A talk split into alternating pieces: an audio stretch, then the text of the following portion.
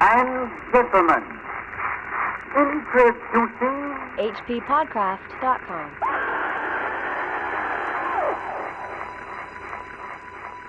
Mystery attracts mystery. Ever since the wide appearance of my name as a performer of unexplained feats, I've encountered strange narratives and events which my calling has led people to link with my interests and activities. Now, some of these have been trivial and irrelevant, some deeply dramatic and absorbing, some productive of weird and perilous experiences, and some involving me in extensive scientific and historical research. Now, many of these matters I have told and shall continue to tell freely, but there is one of which I speak with great reluctance, and which I am now relating only after a session of grilling persuasion from the publishers of this magazine, who had heard vague rumors of it from other members of my family. That would be the Houdini family. For this is a story ghostwritten by H.P. Lovecraft for one of the greatest and most famous performers of all time, Eric Weiss, better known as Harry Houdini. I've never heard of him. Publishers of what magazine? Yeah, what magazine? Uh, Weird Tales, maybe? I don't know. What magazine? What are you Yeah, I talking believe about? it is Weird Tales. It's Weird Tales. Uh, uh, thanks for being the expert there. Chris. well, we're, we're, we're here today with our little podcast family. Uh, I am Chad Fifer, I'm Chris Lackey. and we are joined by none other than Andrew Leman. The Our- strange uncle who comes down occasionally from the attic. Our uh, reader is Matt Foyer, star of the silent film Call of Cthulhu, directed by Andrew here, and the upcoming Whisper in Darkness. Yeah, and he was that's the also uh, the neighbor kid on Chico and the Man back in the late 70s. Is that true? Nope, not at all. All right, awesome. So, uh, I also want to say that the music for this episode has been provided by a listener uh, and and friend of the show, Yeah, friend of the show. uh, Reber Clark, who uh, produced a film that he made himself called Lovecraft Paragraphs. Mm-hmm. All of the selections in, in today's episode, well, most of them are going to be from uh, the soundtrack of the Lovecraft Paragraphs. yeah. Before we uh, dive into the story, how the heck did uh, H.P. Lovecraft come to write a story for Harry Houdini? How did he? well, apparently Houdini had been in contact with the owner of Weird Tales, uh, Henneberger, and um, H- Henneberger had heard Houdini tell the story of this thing that had happened to him in Egypt and thought it would make a good story for the magazine. So Henneberger uh, hired Lovecraft to ghostwrite the story on Houdini's behalf. And it was the first time Lovecraft ever got paid in advance to write a story for Weird Tales magazine. $100. Yeah. Yeah, ka-ching! Wow. Man, he really made out. He's going to go buy himself a top hat, a monocle. it is sort of. I mean, it, it, it's a crazy convergence of uh, fascinating characters from the early 20th century. Yeah. yeah, it is. It almost Yeah. feels like an episode of Young Indiana Jones. Yeah, yeah. it's, almost, it's almost unbelievable. Uh, now, I, I heard that Houdini had told the story, but it, it was a little spurious to begin with. Right. Well, most of the stories that Houdini told were a little bit spurious to begin with. Right. He was always trying to cultivate his image as a man of mystery and a man of magic and, and Adventure. Uh, adventure, and most of the things that he told about himself were calculated for publicity value. So I, Right. there's very little that Houdini ever said about himself that you could just take at face value. Right. Exactly. It, it is kind of neat how this story has got strong characteristics of Houdini, and then it takes some really serious Lovecraftian left turns. And that, that's so, uh, Yeah. with, with that little bit, It of is. Context- is quite a marriage of the two guys. It really is. so, with that little bit of context, uh, let's just get into it. The hitherto guarded subject pertains to my non professional visit to Egypt 14 years ago, and has been avoided by me for several reasons. And for one thing, I am averse to exploiting certain unmistakably actual facts and conditions obviously unknown to the myriad tourists who throng about the pyramids, and apparently secreted with much diligence by the authorities at Cairo, who cannot be wholly ignorant of them. For another thing, I dislike to recount an incident in which my own fantastic imagination must have played so great a part. What I saw, or thought I saw, certainly did not take place, but is rather to be viewed as a result of my then recent readings in Egyptology and of the speculations anent this theme which my environment naturally prompted. These imaginative stimuli, magnified by the excitement of an actual event terrible enough in itself, undoubtedly gave rise to the culminating horror of that grotesque night so long past. So, this is a nice skeptical intro to the incident. Yeah. Well, I mean, uh, Houdini was a well-known skeptic. And he spent a lot of his free time going out and uh, debunking psychics. Uh, Right. In fact, I think weren't, weren't he and Lovecraft working on some kind of book together? they were working uh, on a book together, I think there might have been an astrology book that they were working "The on. The Cancer of Superstition." Oh, is that what it was? That was a book, yeah, that, that it never got written. That was the book that Houdini wanted to write with Lovecraft and Eddy. Mm-hmm. They were going to do this book specifically just about how superstition is, you know, Huh. bad and Right. mysticism in general and all that stuff. But Houdini died before they were able to publish it or even start writing it. And Eddy, you mean C.M. Eddy? C.M. Eddy, yeah. The collaborator he wrote The Loved Dead with. The Love and Dead and of- the other stuff. Yeah. Right. Wow. Well, okay, so this incident happened in 1910 that Houdini's referring to in that last passage. Mm-hmm. He was engaged to perform in Australia, and as he had plenty of time to get there on the way, he decided to make a stopover in, in Egypt to see some history with Mm-hmm. his wife, Bess. Just a, a, a little fact that I found interesting. I just read this book a couple of months ago called The Secret Life of Houdini by William Kalush and Larry Sloman, which I recommend to anybody. It was really, really good book. Some things in it are a little crazy, uh, where they're speculating that he was a secret agent of the government in a lot of what he did, which I think Houdini would like quite a bit. Uh, Totally. but you know, some people don't uh, think of him as an a- aviation pioneer, but he was. Oh yeah, he was Yeah, a yeah. big pilot. Yeah, and uh, that trip to Australia, he was the first person to fly in an airplane in Australia. What? Yeah, I did Harry not know Houdini, that. Yeah, first uh, manned aircraft flight in Australia was Harry Houdini. And in fact, that happened uh, about a hundred years ago this month, and apparently they're going to have a big uh, festival to celebrate Houdini's first flight in Australia because Holy it was cow. in March of 1910. So it was Oh, a wow. hundred years ago this month. That's super cool. Yeah. Man, that Houdini rocked. He really was a cool guy. so uh, they're on board this ship traveling to Egypt, and uh, this well, this is great bit of Houdini's personality that comes out. Houdini's trying to stay undercover. He was one of the most famous men in the world in 1910. Yeah. I mean, everybody yeah. knew who this guy was. He performed all throughout America and Europe, and uh, he wanted to travel incognito, or at least it, it says in the story that he wanted to travel incognito. Unfortunately, there was another magician on board who was doing some tricks. And Houdini just couldn't handle it. He had to do his. He had to show that Yeah. this, he could also do that guy's tricks and do them better. And, Uh-huh. and in that way, he revealed himself. Which is so egotistical. I mean, I feel so bad for this magician. Oh yeah, yeah. Any vaudevillian on on the same boat as Harry Houdini is screwed because even if Houdini doesn't want to be known, he will upstage you. But you know, I was on the bus a couple of weeks ago, and there were some kids in the back doing an H.P. Lovecraft podcast. Oh really? Yeah, I went back there and schooled them immediately. Um, so I understand. So anyway, Houdini and Bess. Well, this, this that's a problematic thing because when he kind of reveals himself on board the ship, well, all those people are going to Cairo too. So they all leave the boat and they basically tell everybody that they meet Oh, yeah. traveled Yeah. with Harry Houdini. So everybody in Cairo knows Houdini Exactly. is, is rolling into town. they uh, Houdini and Bess they arrive in Egypt, uh, but they're mostly unimpressed because it's not quite as ancient world as they'd like it to be. It's a tourist trap. It looks just like every place in Europe and every place they've ever been, and it's kind of a letdown. But things get better once they start touring around a little. They engage this guide, Abdul, and Houdini hints at that part of the story, or Lovecraft as Houdini hints in that part of the story that, yeah, you know, maybe I should have hired a licensed guide in, in, in light of what I'm about to tell you. But the guy seemed to know his stuff. He also makes a lot of references to this guy looking like the Sphinx. and having a weird sounding voice. Yeah. I think it's amusing and early in the story when he says that maybe I had just read too many books about Egyptology recently, because in the subsequent paragraphs, once they get to Egypt, it, it really is like Lovecraft's been really boning up. Oh on yeah, it. Yeah, God, that's- no, it's crystal clear. It felt, and to me, it was a little annoying. Maybe because I knew that beforehand. I'm just like, okay, okay, you did your research. I get it. I get it. Mm-hmm. On the other hand, it does.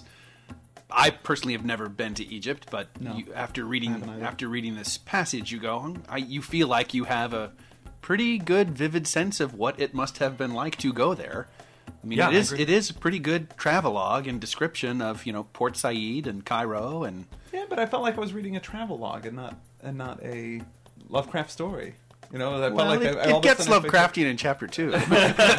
No, I, personally, I am. I, I was ripped by it maybe the first time I read it because I was rereading it this time. I was uh-huh. sort of like, all right, let's go, let's go, let's go. But I don't know. I, I agree. I, I thought it creates a nice sense of atmosphere and and gives you some facts and you know kind of paints a picture. especially since you know that Cairo and stuff is gone forever. I mean, Right. Yeah. It's fun to imagine what it would have been like to go there, to be Indiana Jones or to be Harry Houdini in the Cairo of the 1920s. Right. And since that Cairo is forever gone, it's it's kind of a fun little glimpse into the Cairo of yesteryear. I think. I agree. Lackey, you're on the outs. I know, man. I got ganged up on. Just like right. So uh, it's a nice preview. Uh, so after a day of touring around the neighborhoods and all the attractions of old Cairo, Bess and Houdini and, and Abdul they grab some camels, I think one donkey, and what he describes as some useless men and boys. I, this was interesting to me. Now I wonder if Houdini was because I know that he complained about money a lot, even though he was he was pretty wealthy. He hated spending money, and uh, and I wonder if Lovecraft picked that up from him, or Lovecraft was just so poor that he wanted to throw in some thriftiness. I don't know, but he complains a lot about spending money in this early part of the story, Right, which I find funny. And they they head off to the pyramids the next morning. The pyramids stand on a high rock plateau. This group forming next to the northernmost of the series of regal and aristocratic cemeteries built in the neighborhood of the extinct capital Memphis.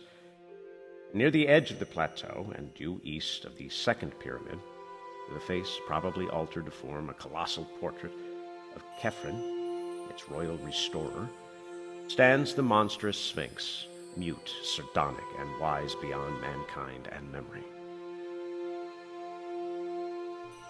From what I read, Houdini's original story had the action in Campbell's tomb, which is close to the Sphinx, but Lovecraft decided to set it around the temple of the Sphinx. which is a much better choice because Campbell's tomb, as far as I can tell, is just a hole in the ground. I mean, Campbell's right. tomb is just a big empty pit. It doesn't seem very exciting. There's really no features in Campbell's tomb of any kind. Now, the Sphinx is the largest monolith statue in the world. Yeah. Gigantic lion with a man's head. It's missing a nose, right? It was built around 2500 BC. Or so they like to say. That's Yeah. right. Who knows?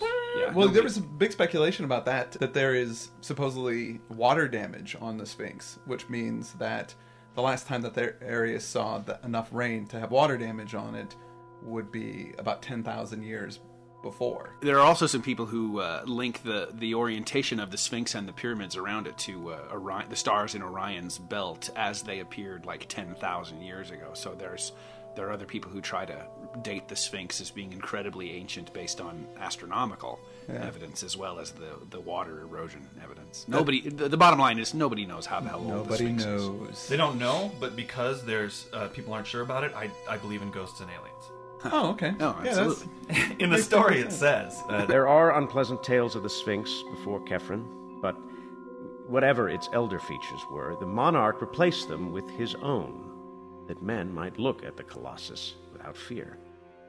The Sphinx vaguely displeased us and made us wonder about the legends of subterranean passages beneath the monstrous creature, leading down, down to depths none might dare hint at, depths connected with mysteries older than the dynastic Egypt we excavate, and and having a sinister relation to the persistence of abnormal animal headed gods in the ancient Nilotic pantheon. Khephren was king of the fourth dynasty and lived at uh, 2003, no, 2520 BC. okay. Yeah. So boom, that's that guy's old. Yeah. No matter how you slice it. exactly. Ugh, grosses me out. He's so old. Uh, I don't know why I said that. The, uh, but it's interesting. So he, he apparently put his own face on there because there was something far more displeasing Uh huh. Yeah. originally on the Sphinx. If you've seen the pictures of a sphinx, it does seem like the face was added later. It doesn't look like the body to me. I mean, the pictures I've seen of the body, and this this is all just my personal observation, and other people have made this, is that it looks the face looks too small for the body. Like there was something there, and it got whittled down to a face. They also seem to be sculpted in different styles, and Yeah. you know, the face just looks newer than the rest of The the rest of it, yeah. a little bit. Well, yeah, okay, so we're setting up a theme in which maybe some human heads are being grafted onto animal bodies or vice versa in unnatural ways. I'm sure that that probably won't play out at all in the Probably story. not. No, Houdini and co tour the pyramids and they trek to the top of the Great Pyramid, but at this point they don't explore all the subterranean passages because they're a little tired, a little worn out, and uh, frankly, all the natives are annoying Harry Houdini with their clamoring and their selling. Yeah. He is, however, attracted to those passages, and uh, he resolves to visit them himself at the earliest opportunity, which came, as he says, much earlier than he'd expected. Right. But so here's what happens Houdini has Abdul take him on a walk through the Arab quarter of Cairo at night, and Abdul gets in a fight with the young Bedouin who maybe just didn't like the look on his face. there doesn't seem to be too much good reason for it. No. Right. Houdini intervenes in the struggle. He splits them up, and then the two combatants get their dignity get together, and they make a pact. A pact for the settlement of their difference by means of a nocturnal fist fight atop the Great Pyramid, long after the departure of the last moonlight sightseer. Each duelist was to assemble a party of seconds, and the affair was to begin at midnight, proceeding by rounds in the most civilized possible fashion. In all this planning, there was much which excited my interest.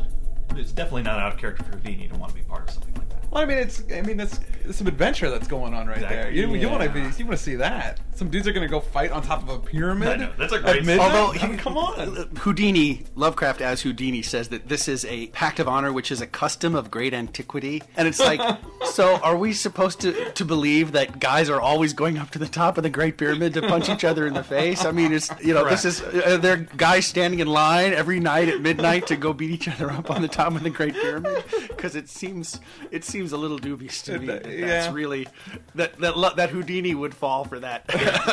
Let's all go to the top of the Great Pyramid and beat each other up. Since the beginning of time, men have punched each other in the face. on top of the pyramid. Yeah. Well, he does fall for this, and uh, he wants to be one of Abdul's seconds. And then the two, Abdul and Houdini, run around. They get all their other guys together to be part of this box. Mm-hmm. And he goes. He talks about how he goes into all these like really seedy joints. and Yeah. it kind of makes me think of uh, the Magnificent Seven. You know. Like, Oh, yeah. He goes all those, all those different places and finds a guy like drunk and passed out, and then, you know, finds a, a dude that everybody's scared of, and So at a little after nine, they head out to the pyramids, which he describes as ghoulish in the nighttime. Even the smallest of them held a hint of the ghastly. But was it not in this that they had buried Queen Nitocris alive in the Sixth Dynasty? Subtle Queen Nitocris, who once invited all her enemies to a feast in a temple below the Nile and drowned them by opening the water gates. I recall that the Arabs whisper things about Nitocris and shun the third pyramid at certain phases of the moon. That is subtle. Now, Nitocris was supposed to be a blonde woman with fair complexion, which is pretty Oh, weird really? for Egypt. Was she? Yeah, she was uh, alive from 2152 BC to 2149 BC, Allegedly. allegedly. The whole gang of hoodlums gathers up on top of the Great Pyramid, which has been flattened, obviously, because of erosion. There's no apex anymore. So it, I was just imagining it, them having the, the poles up there and the, the like it would be a wrestling yeah. ring or something like that. A microphone coming down from Yeah, above. exactly.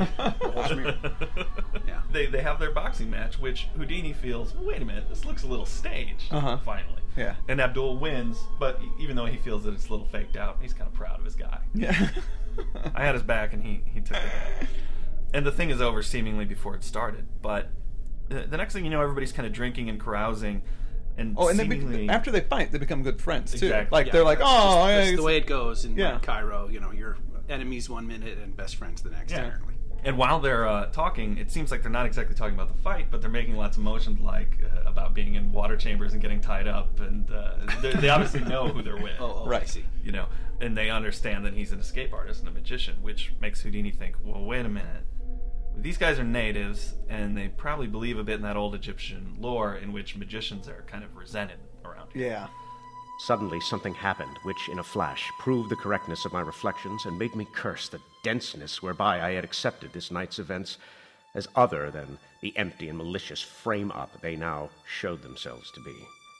Without warning, and doubtless in answer to some subtle sign from Abdul, the entire band of Bedouins precipitated itself upon me, and having produced heavy ropes, soon had me bound as securely as I was ever bound in the course of my life, either on the stage or off. I struggled at first, but soon saw that one man could make no headway against a band of over twenty sinewy barbarians. My hands were tied behind my back, my knees bent to their fullest extent, and my wrists and ankles stoutly linked together with unyielding cords. A stifling gag was forced into my mouth, and a blindfold fastened tightly over my eyes. Then, as the Arabs bore me aloft on their shoulders and began a jouncing descent of the pyramid, I heard the taunts of my late guide Abdul, who mocked and jeered delightedly in his hollow voice and assured me that I was soon to have my magic powers put to a supreme test, which would quickly remove any egotism I might have gained through triumphing over all the tests offered by America and Europe. Egypt, he reminded me, is very old and full of inner mysteries and antique powers not even conceivable to the experts of today, whose devices had so uniformly failed to entrap me. Well, this is uh, really bad news. I love I love how Lovecraft puts the word frame up in quotes. like it's this exotic term, but then later he'll throw out, you know, Egyptanic and thaumatropic and hypostyle like it's normal speaking. Yeah, right.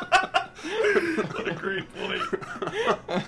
I'm a little puzzled though. Now, why why do they not like him? Is it because he debunks magicians, or is it because he is a magician? I think he, they just want to knock him down a few pegs. Like, oh, he's this great escape artist. He can get out of anything. Well, let's see, pal. You know, Is that what it is? I mean, that's the impression I got. That's, I mean, if this story is in fact based on something that actually happened to Harry Houdini in Egypt, Uh-huh. I mean, this would seem to be the kernel of truth in the story that Right. he was traveling in Egypt and some Egyptian said, "Hey, let's teach Harry Houdini a lesson and and you know tie him up and throw him into the bottom of Campbell's tomb and see if he can get out." Right.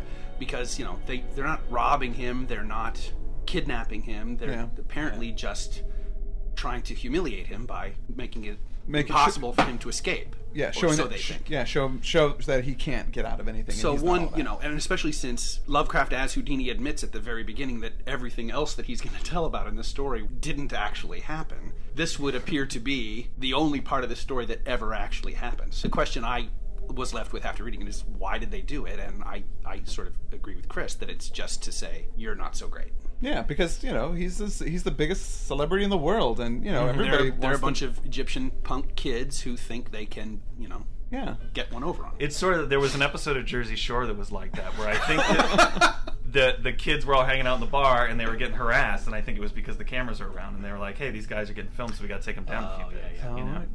I remember that episode. I tell, I've taken a lot of lessons out of Jersey Shore this past year. Uh, but it did remind me of, I mean, if you ever had the situation when you're younger, when you're hanging out with people and you think you're having a good time, usually it's with older kids or something, and then you gradually realize they're making fun of you. You know, like the reason that they have you around. No, that did never Never happen. happened to me. No. Or Andrew probably. I don't know. I wasn't even listening. What? That might be happening. that might be happening right now. Houdini doesn't know what the heck is going on uh, because he's bound and gagged and blindfolded. Right. But he does know that he he wasn't taken very far from the boxing ring, and he knows that he's been set down on sand, not rock. And shortly thereafter, they pull a rope around his chest and they begin lowering him down, down, down into this narrow-hewn well. He says he's lowered into this hole in the earth. He assumes it's a burial shaft of some kind because it's very narrow, and they're lowering him for what seems like eons. He says, you know, he can't believe there's a rope long enough, or, or that he could descend this far without reaching the Right. core of the planet. Uh, uh, well, as he's going down too, the the rocks are jagged, and it's cut. It's cutting him up and ripping his clothes. Yeah. So he's getting really messed up right now. Yeah. And he's hogtied. They can't be comfortable. No, that sounds terrible. uh, and as a result of this, he does a very non Houdini but very Lovecraftian thing. He has a fainting spell. Then the mental cataclysm came. It was horrible, hideous beyond all articulate description, because it was all of the soul, with nothing of detail to describe. It was the ecstasy of nightmare and the summation of the fiendish. The suddenness of it was apocalyptic and demonic. One moment I was plunging agonizingly down that narrow well of million toothed torture. Yet the next moment, I- was soaring on bat wings in the gulfs of hell, swinging free and swoopingly through illimitable miles of boundless, musty space, rising dizzily to measureless pinnacles of chilling ether, then diving gaspingly to sucking nadirs of ravenous, nauseous lower vacua. Thank God for the mercy that shut out in oblivion those clawing furies of consciousness, which half unhinged my faculties and tore harpy like at my spirit. That one respite, short as it was, gave me the strength and sanity to endure those still greater sublimations of cosmic panic that lurked gibbered on the road ahead. Yikes! That sounds very Lovecraftian. Yeah. Oh yeah. But, you know, it, it, at least he uses the fainting spell to kind of steel himself up. Thank goodness I fainted a little because it gave me a little rest. And I, I'm able to move, move on with my adventure. Now, I had heard that Houdini wasn't too happy with that one aspect of the story. That he was depicted as being capable of fainting in the face of Right, yeah, because I, I believe I've heard the, the, the same thing. It's I'm submerged under. If I fainted, I would be dead. I cannot faint. It's something that just doesn't happen to me. And I believe it because he did do some pretty badass stuff. I Yeah, mean, but he when he was submerged underwater, he was in control of being submerged underwater. This is him being taken by surprise by 20 sinewy barbarians and, and dropped to, and apparently, you know, into a bottomless pit. So he's he was a magician. He wasn't a miracle worker. When he was True, submerged true. underwater, it was a trick. He knew Yeah. how he was going to get out in advance. In Right. fact, they probably there that was probably a revision. The original text was like, "My pants were befouled immediately." no, no, no. say fainting. Houdini's a big client. Well, from there we enter the second chapter of this story. I dreamed that I was in the grasp of a great and horrible paw. A yellow, hairy, five clawed paw which had reached out of the earth to crush and engulf me. And when I stopped to reflect what the paw was, it seemed to me that it was Egypt. A nice little preview for something, maybe? Yeah, who knows? I don't think so. that has nothing to do with the conclusion of this tale. No, Nothing nothing, at all. At all. Gradually, uh, Houdini comes out of this feigning spell, and he finds that he's on a damp rock floor. He knows he's pretty damn far underground, maybe in the Temple of the Sphinx. He speculates. Could be. Which there was a, a passageway to in the Yeah. in the second pyramid. And there's a, a, a putrescent smell. Mm, yeah, So it bad. smells really like maybe like old herbs and spices, you know, like some Mm-hmm. ancient tomb like odor. Uh, first order of business, as always for Houdini, escape. but hopefully, without alerting the uh, Arabs up above that he's getting loose, the, the rope is still tied to Yeah. him. And he assumes that they're holding the other end, and they'll Right. be able to detect any motion that he might, uh, you know, commit. Exactly, but that's more easily said than done. As soon as he starts moving around, he realizes he's got to have a, a good range of motion if he wants to get out of these bounds. 'Cause As he said, he's never been tied up on stage or in his personal life uh, as securely as he is now. Uh, and as soon as he does that, he feels the rope begin to fall from above. They've let it go. Oh yeah. And he assumes it's because they have cottoned on to the fact that he's woken up, so they're now running to intercept him wherever Right. they think he might try to escape from wherever he is. Ah, Yeah, yes, yeah. That belief was shattered, and every pristine apprehension of preternatural depth and demonic mystery revived by a circumstance which grew in horror and significance even as I formulated my philosophical plan. I have said that the falling rope was piling up about and upon me. Now I saw that it was continuing to pile, as no rope of normal length could possibly do. It gained in momentum and became an avalanche of hemp, accumulating mountainously on the floor and half burying me beneath its swiftly multiplying coils. Soon I was completely engulfed and gasping for breath as the increasing convolution submerged and stifled me. My senses tottered again, and I vainly tried to fight off a menace desperate and ineluctable. It was not merely that I was tortured beyond human endurance, not merely that life and breath seemed to be crushed slowly out of me. It was the knowledge of what those unnatural lengths of rope implied. Consciousness of what unknown and incalculable gulfs of inner earth must at this moment be surrounding me. My endless descent and swinging flight through goblin space then must have been real. And even now I must be lying helpless in some nameless cavern world toward the core of the planet. Such a sudden confirmation of ultimate horror was insupportable, and a second time I lapsed into merciful oblivion. He faints again. Yes. Now, Campbell's tomb, if I if my reading on the subject is accurate, is only like sixty feet deep. yeah. Oh, really? So, you know, if this actually happened at all and people lowered Houdini into Campbell's tomb, then there's not an unlimited supply of rope that they could drop down No, on of course not. afterwards. So, No. pretty good reason for Lovecraft to change it up and not have it take place in Campbell's tomb. 'cause Right. Campbell's tomb's pretty lame. And I mean that's this is a pretty cool thing. That I mean, Yeah, to think that image. that's how deep it is, and that just to think of how much rope it would actually take to get down there, and it gets buried in. Like, Yeah. it's that much rope. It's a stunning image, really. I think it's the one thing that I took away from the story, having read it 20 years ago or whenever I read it. I- Right. it, it really stuck with me that the rope falling and falling and falling and falling as an indicator of how deep you are, and I would have fainted too. And that concludes part one of Under the Pyramids, featuring guest host Andrew Leman and the music of Reber Clark. We'll be back next week with part two.